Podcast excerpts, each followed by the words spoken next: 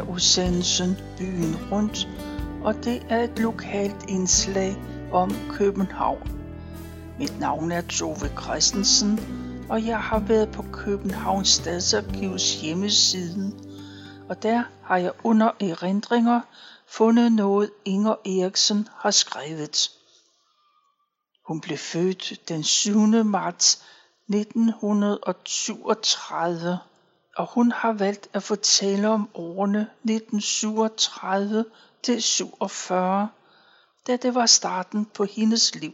Hun synes, at hun har oplevet en masse i de år, og også at det kunne være interessant for andre at høre om et ganske almindeligt barns hverdag i København under besættelsen.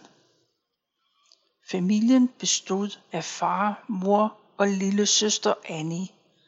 De boede fast i et lille kolonihavehus i Frederikshøj på Wagnersvej Sydvestkvarteret.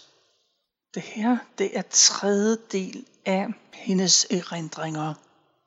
Og hun skriver, Fornøjelser, der kostede noget, var der ikke mange af.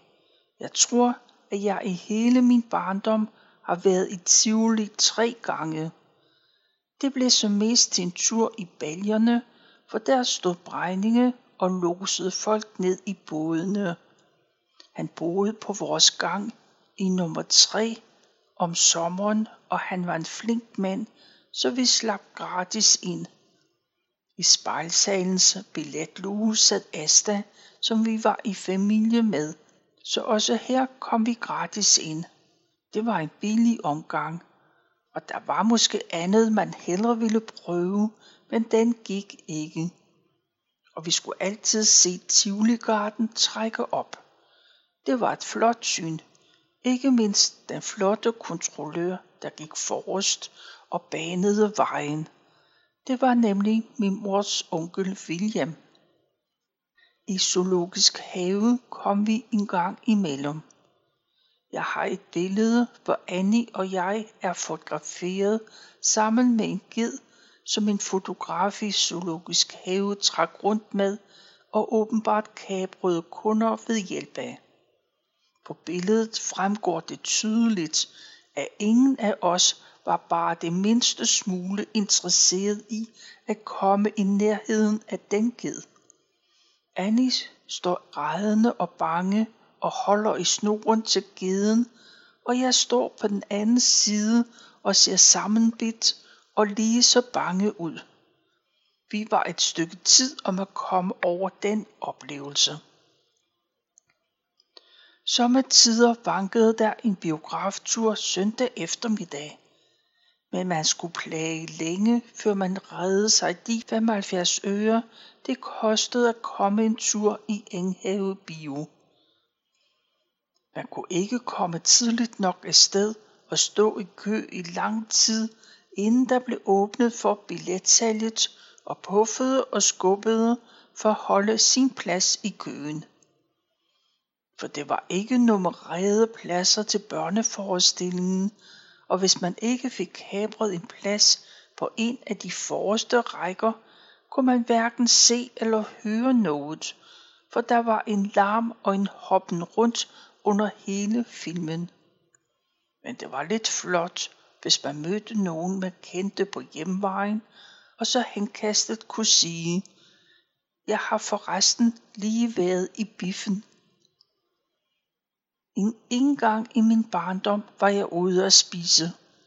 Vi var på Frilandsmuseet, og efter at have været ude og sejle på Mølleåen, spiste vi på en kro. Min veninde Maris lille søster Jonna var med, og vi fik æggekage med røget sild og en citronvand til. En underlig menu, men det var så usædvanlig en oplevelse – det, at nogen kom og serverede noget for en, og man bare sad der på stolen og lod sig betjene.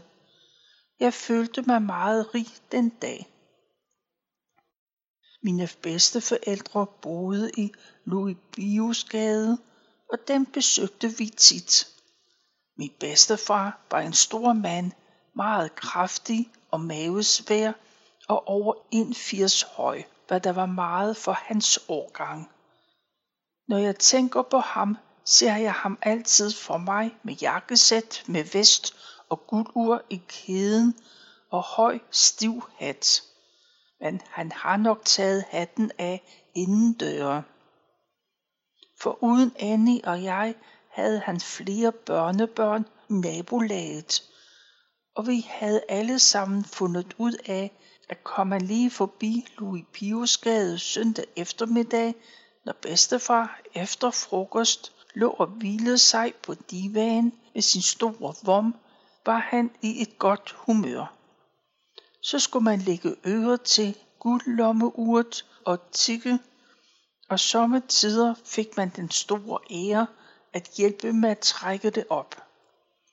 Så snakkede vi lidt sammen, og til sidst vankede der 10 øre.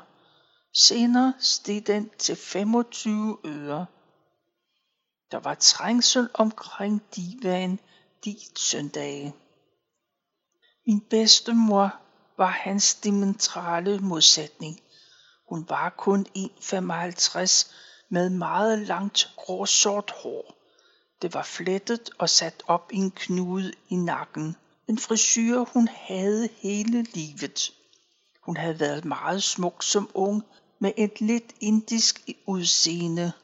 Knaldsort hår og en gylden hudfarve, som hun selvfølgelig beholdt som ældre. Et yndigt og blidt væsen, som slet ikke var egnet til at føde alle de børn, hun fik.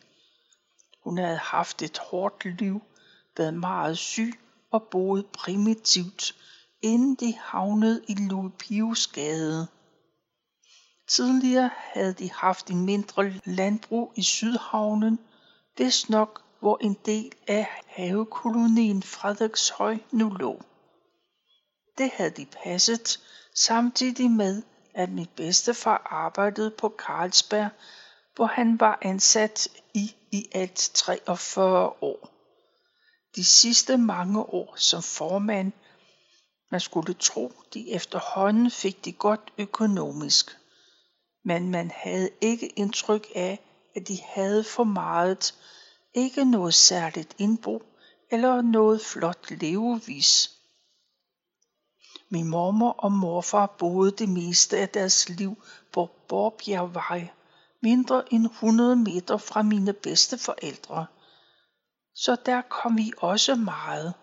Min morfar var ansat ved DSB, fra han som ganske ung kom til København, til han gik på pension. Min mormor havde altid været hjemmegående, eller husmor, som det hed og hun var indbegrebet af en rigtig husmor. De to var startet en lille lejlighed i Eriksgade nummer 3, hvor min mor blev født året efter. Senere fik de yderligere fire børn. De havde det meget spartansk i mange år, da DSB dengang aflønnede deres personale meget dårligt. Da jeg var barn, havde de en have i Vasbygade i en haveforening. Den hed Klejsminde. Grunden ejes af DSB, og her i have nummer 167 har jeg tilbragt mange dejlige timer, og her blev min egen interesse for havebrug vagt. Min morfar var nemlig sådan en morfar, der tog mig som hans første barnebarn ved hånden og fra jeg var ganske lille, viste mig alle de fantastisk underlige og vidunderlige ting, der forekommer i naturen. Han gjorde det på sådan en dejlig måde, at han lærte mig både at holde af naturen og værne om den. Når jeg skulle hjem fra besøg i haven, havde morfar altid lavet en lille buket blomster til min mor og en mini-buket til mig. Med de blomster, vi i forvejen på vores havevandring havde fundet ud af, var de allerkønneste lige nu. Han plukkede dem i god tid og satte dem i en spand vand, til vi skulle afsted. Er der noget at sige til, at jeg elskede min morfar overalt og sendte ham kærlige tanker, når jeg gik hjem, stolt over min lille buket, fint bundet med sejlgarn. Her i haven levede min mormor og morfar hele sommeren, og familien elskede at komme her. Det var så primitivt, men min mormor bagte alligevel på æbleskiver og lavede kaffe i en uendelighed og syltede jordbær og brumbær til vinteren.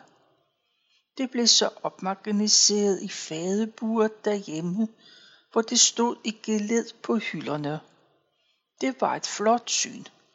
Så fik man en smagsprøve, et glas lækkert syltetøj, men man måtte højtidligt love at bringe glasset retur. Det skulle bruges igen næste år. Min morfar havde startet sin have på bar mark og bygget et sit hus ved hjælp af min far og sine egne sønner, Henry og Viggo, af forhåndværende materialer. Man brugte dengang faktisk alt, hvad man kunne finde til at bygge med. Selv sildekasser blev anvendt. Senere pyntede man på resultatet med rustfarvet maling. I mangel af bedre kom man under krigen sildeolie i malingen, og den var en evighed om at tørre. Men det passede meget godt til sildekassestilen. Jeg ved ikke, om det var, fordi der ikke var så mange andre muligheder for underholdning under krigen, men familielivet blomstrede, og da vores familie var ret stor, var der altid en eller anden, der havde fødselsdag. Det var ikke noget med, at man inviterede nogen. Alle, der havde tid og lyst den dag, kom bare. Hvert inden vidste aldrig, om der kom 10 eller 25 gæster. Men det var også lige meget. Man delte det, der var så vankede der gerne en halv eller sommetider en hel sodavand til os unger i de forskellige farvede sodavandsglas med striber. Sodavand var kun noget, man fik ved særlige lejligheder, eller stod det på saftevand, og at børn i hvert fald i vores familie ikke var forvent med ekstra forplejning, det viser følgende lille episode. Min mor og far var sammen med andre bekendte på besøg hos min faster og onkel, som boede over for os. Deres fire børn var kommet tidligt i seng, men de var blevet lovet, at de skulle få resten af vinerbrødet, der var tilbage, når gæsterne havde fået. Gæsterne snakkede, drak kaffe og spiste vinerbrødet måske mere end min ældste fætter Ravel gennem nøglehullet kunne klare at se. I hvert fald lød der pludseligt, højt og tydeligt, med forfærdelse i stemmen fra nøglehullet. De æder det hele. Han reddede resten. Ingen kunne få et bid mere ned. Vores juleaftener var dejlige, bortset fra en enkelt mislykket hvor vi mod sædvane skulle holde alene hjemme i Frederikshøj. Vi skulle købe juletræ, og Annie og jeg plagede hele tiden, om vi ikke snart skulle hente et. Nej, nej, sagde min far tre dage før jul. Træerne koster mindst 8 kroner. Vi venter til juleaften, så kan vi garanteret få et til 2 kroner lige inden de lukker. Det var jo også i orden, hvis bare ikke juletræsmanden havde lukket så tidligt den 24. Så vi fik ikke noget juletræ den jul, og det var lidt kedeligt. Men ellers skiftedes vi til at holde jul enten hos mine bedsteforældre eller hos mormor og morfar. Det var dejlige aftener med deres forskellige pyntede juletræer. Vores bedstemor og bedstefar var julepynten gammeldags med nisse i toppen af træet, gamle glaskugler og fehår over det hele. Hos mormor og morfar fandt min morfar hvert år en ny form for pynt. Et år kun røde og hvide hjerter og trommer, og et andet år husker jeg som noget af det smukkeste, jeg har set. Hele træet var pyntet med hvide silkepapirsroser, og der var rigtig mange og røde lys. Roserne havde morfar siddet og lavet hver aften i hele december. I deres lejlighed var der en foldedør af mørkerødt filt ind til dagligstuen, og den var tæt tillukket, når vi kom. Derinde stod juletræet, og der var en masse hemmelighedsfulde stemning overalt.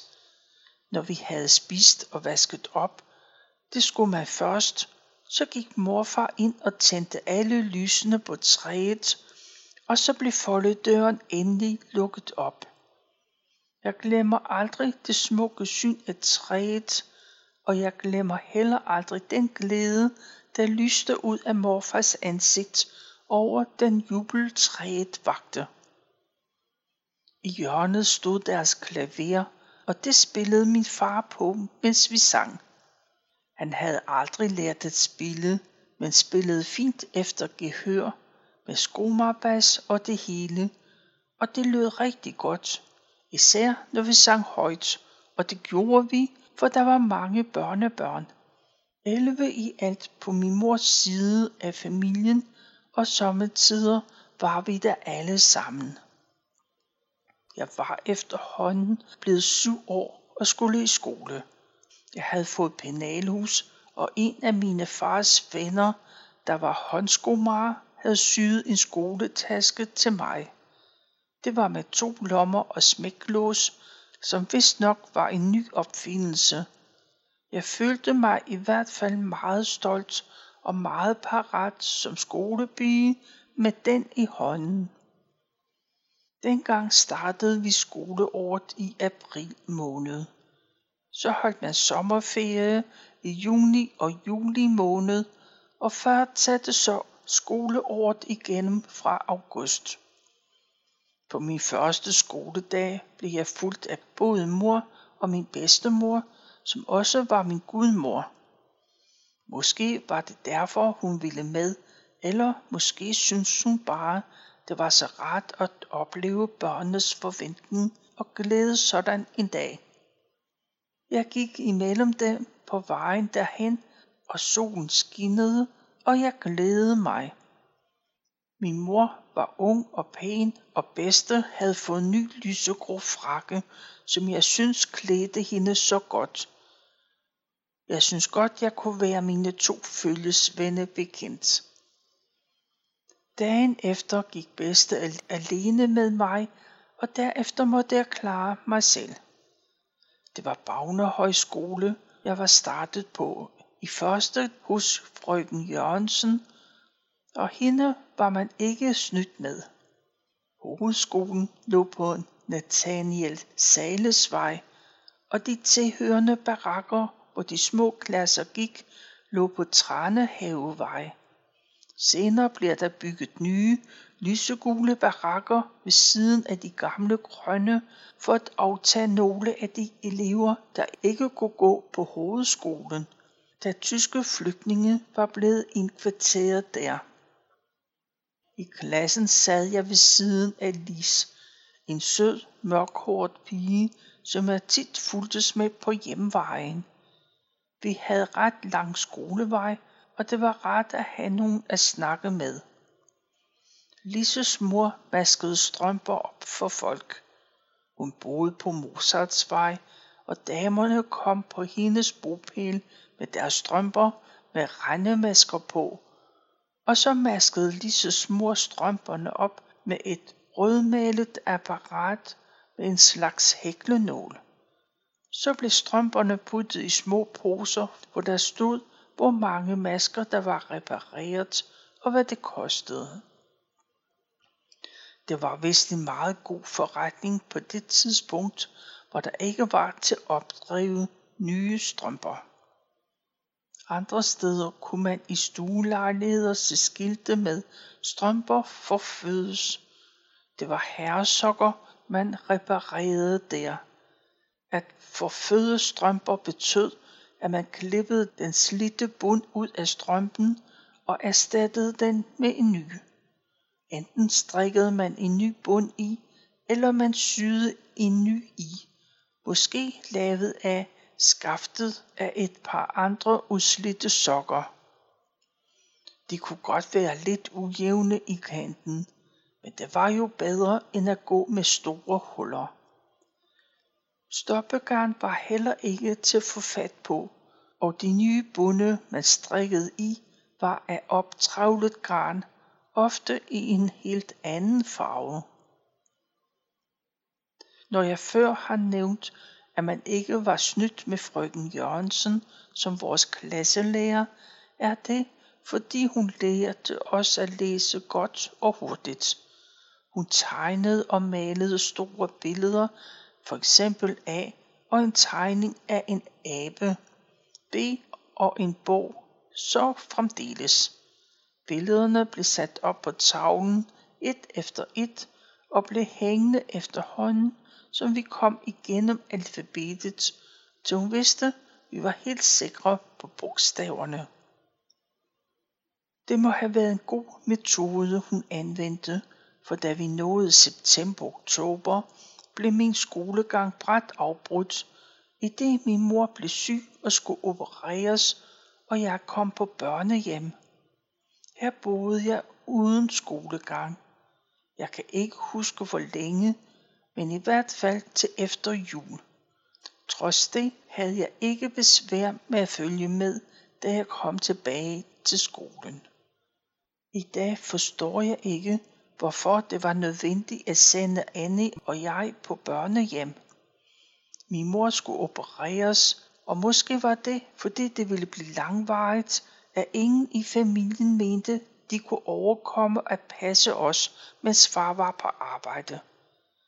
Jeg tror, mor var meget syg.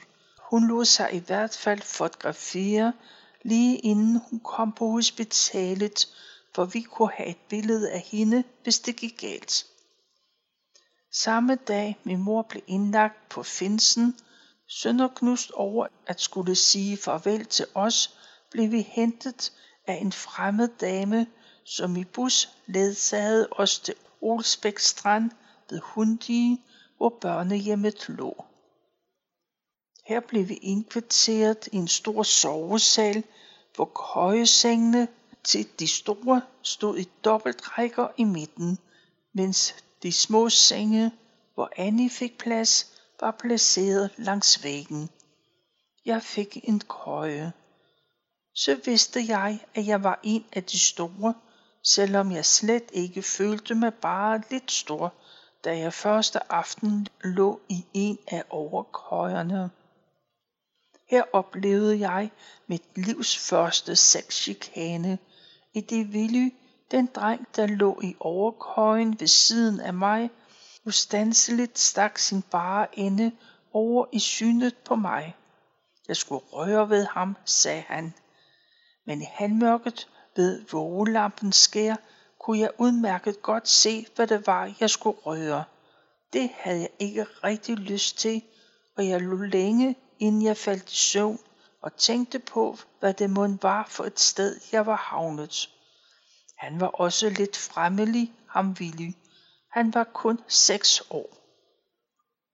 Jeg havde fra starten en fornemmelse af, at alting gik på bedste beskub, og her måtte man klare sig selv bedst muligt. Jeg fandt også hurtigt ud af, at Annie og jeg var privilegerede. Vi fik sommetider besøg af vores far. Der var mange børn imellem, som aldrig så deres familie, og vi havde da forventning om, at vores ophold var tidsbegrænset. Da jeg havde været på børnehjemmet et stykke tid, blev jeg flyttet fra sovesalen til de største. Jeg skulle herefter sove i et loftværelse med tre andre børn, hvoraf den ene var Vera. Hun var den ældste af os, måske 12-13 år, og som den eneste, som jeg, for uden villig, kan huske navnet på. Det var bedre end den store sovesal, hvor der altid var uro, fordi der konstant var en af de små, der var kede af det. Så tænkte jeg bare hele tiden på, om Annie lå der alene uden mig og ikke kunne sove. Der var ingen af personalet, jeg kan huske specielt, hvilket også giver mig god grund til at tro, at min fornemmelse af opbevaring er korrekt. Jeg har ingen varme minder derfra. Det varmeste er måske det ugentlige bad. Først pigerne, alle sammen efter tur op i det samme store kar, som blev tømt, og derefter alle drengene efter tur op i karret, efter at der på ny var fyldt op med varmt vand. Det var så som så med renligheden. Normalt fik vi rent undertøj på efter badet, men sommetider opdagede personalet, at der ikke var mere rent tøj, og så fik vi besked på at tage det brugte på igen. Men det var smidt til vask i en stor bunke, så det var ikke altid sine egne brugte underbukser, man fik fat i. Jeg havde det dårligt ved at gå med et par bukser, som en anden havde gået og småtisset i ugen før. Der var også et andet problem med de bukser. Man kunne ikke få elastik, så man stak bændler igennem løbegangen. I hver ende syede man så en lærredstop fast, for at enderne af bænderne ikke skulle forsvinde ind i løbegangen. Det gjorde de ustanseligt alligevel, enten fordi knapperne var for små, eller fordi de var faldet af. Og så stod man der og anede ikke, hvordan man skulle holde bukserne oppe. Når vi gik tur, kom vi forbi en købmand, som havde nogle lysebrune bolser med mørke striber på. Hver gang blev vi børn fra børnehjemmet budt på et af de her bolser, altid samme slags. De var så kedelige, og jeg havde på fornemmelsen, at de var svære at sælge. Jeg ved ikke, om det var mig, der var overfølsom, men jeg følte det som almisse og besluttede på stedet, at jeg aldrig mere vil spise lysebrune bolcher med mørke striber. Og jeg har holdt det. Lige så modtog børnehjemmet noget legetøj fra en dame, der boede i en stor villa i nabolaget. Det var brugt, og noget af det lidt defekt. Det havde tilhørt hendes egne børn, og det blev sikkert foræret væk i en god mening. Det blev så delt ud til børnene på hjemmet til jul, og mange er sikkert blevet glade for tingene, som måske var den eneste julegave, de fik. Men jeg ville ikke have noget. Jeg kunne ikke lade være med at tænke på, at det var kasseret af andre børn og kunne være godt nok til os. Det kunne jeg ikke rigtig klare. Min mors operation var gået godt, men hun var meget længe om at komme sig og skulle først på rekreation. Men hvor var vi glade, da vi fik at vide, at vi snart skulle hjem. De sidste dage inden slæbte sig afsted. Ikke kun fordi jeg savnede alt det derhjemme, men også fordi jeg i søvne var kommet til at flække et lagen på langs. Det har højst sandsynligt været gammelt og mørkt, men jeg turde ikke sige det til nogen, og da vi selv skulle re vores senge, opdagede ingen, hvad der var sket. Så efter jeg var kommet hjem, gik jeg i flere dage og ventede hvert øjeblik, at en af landet skulle komme og stille mig til ansvar for min lagen forbrydelse. Min far havde hentet os og bragt os først over til min bedstemor, hvor vi skulle være til min mor kom tilbage fra rekreationshjemmet. Så kom min mor endelig hjem, og det var vidunderligt at være sammen med hende igen. Livet gik videre, jeg var begyndt i skole igen og gled hurtigt og uden problemer ind i undervisningen. Det var så langt jeg nåede af Inger Eriksens erindringer. Det her, det er tredje del. Du kan læse hele Inger Eriksens erindring på kbharkiv.dk. Tilbage er der kun at sige tak for nu, og tak fordi du lyttede med.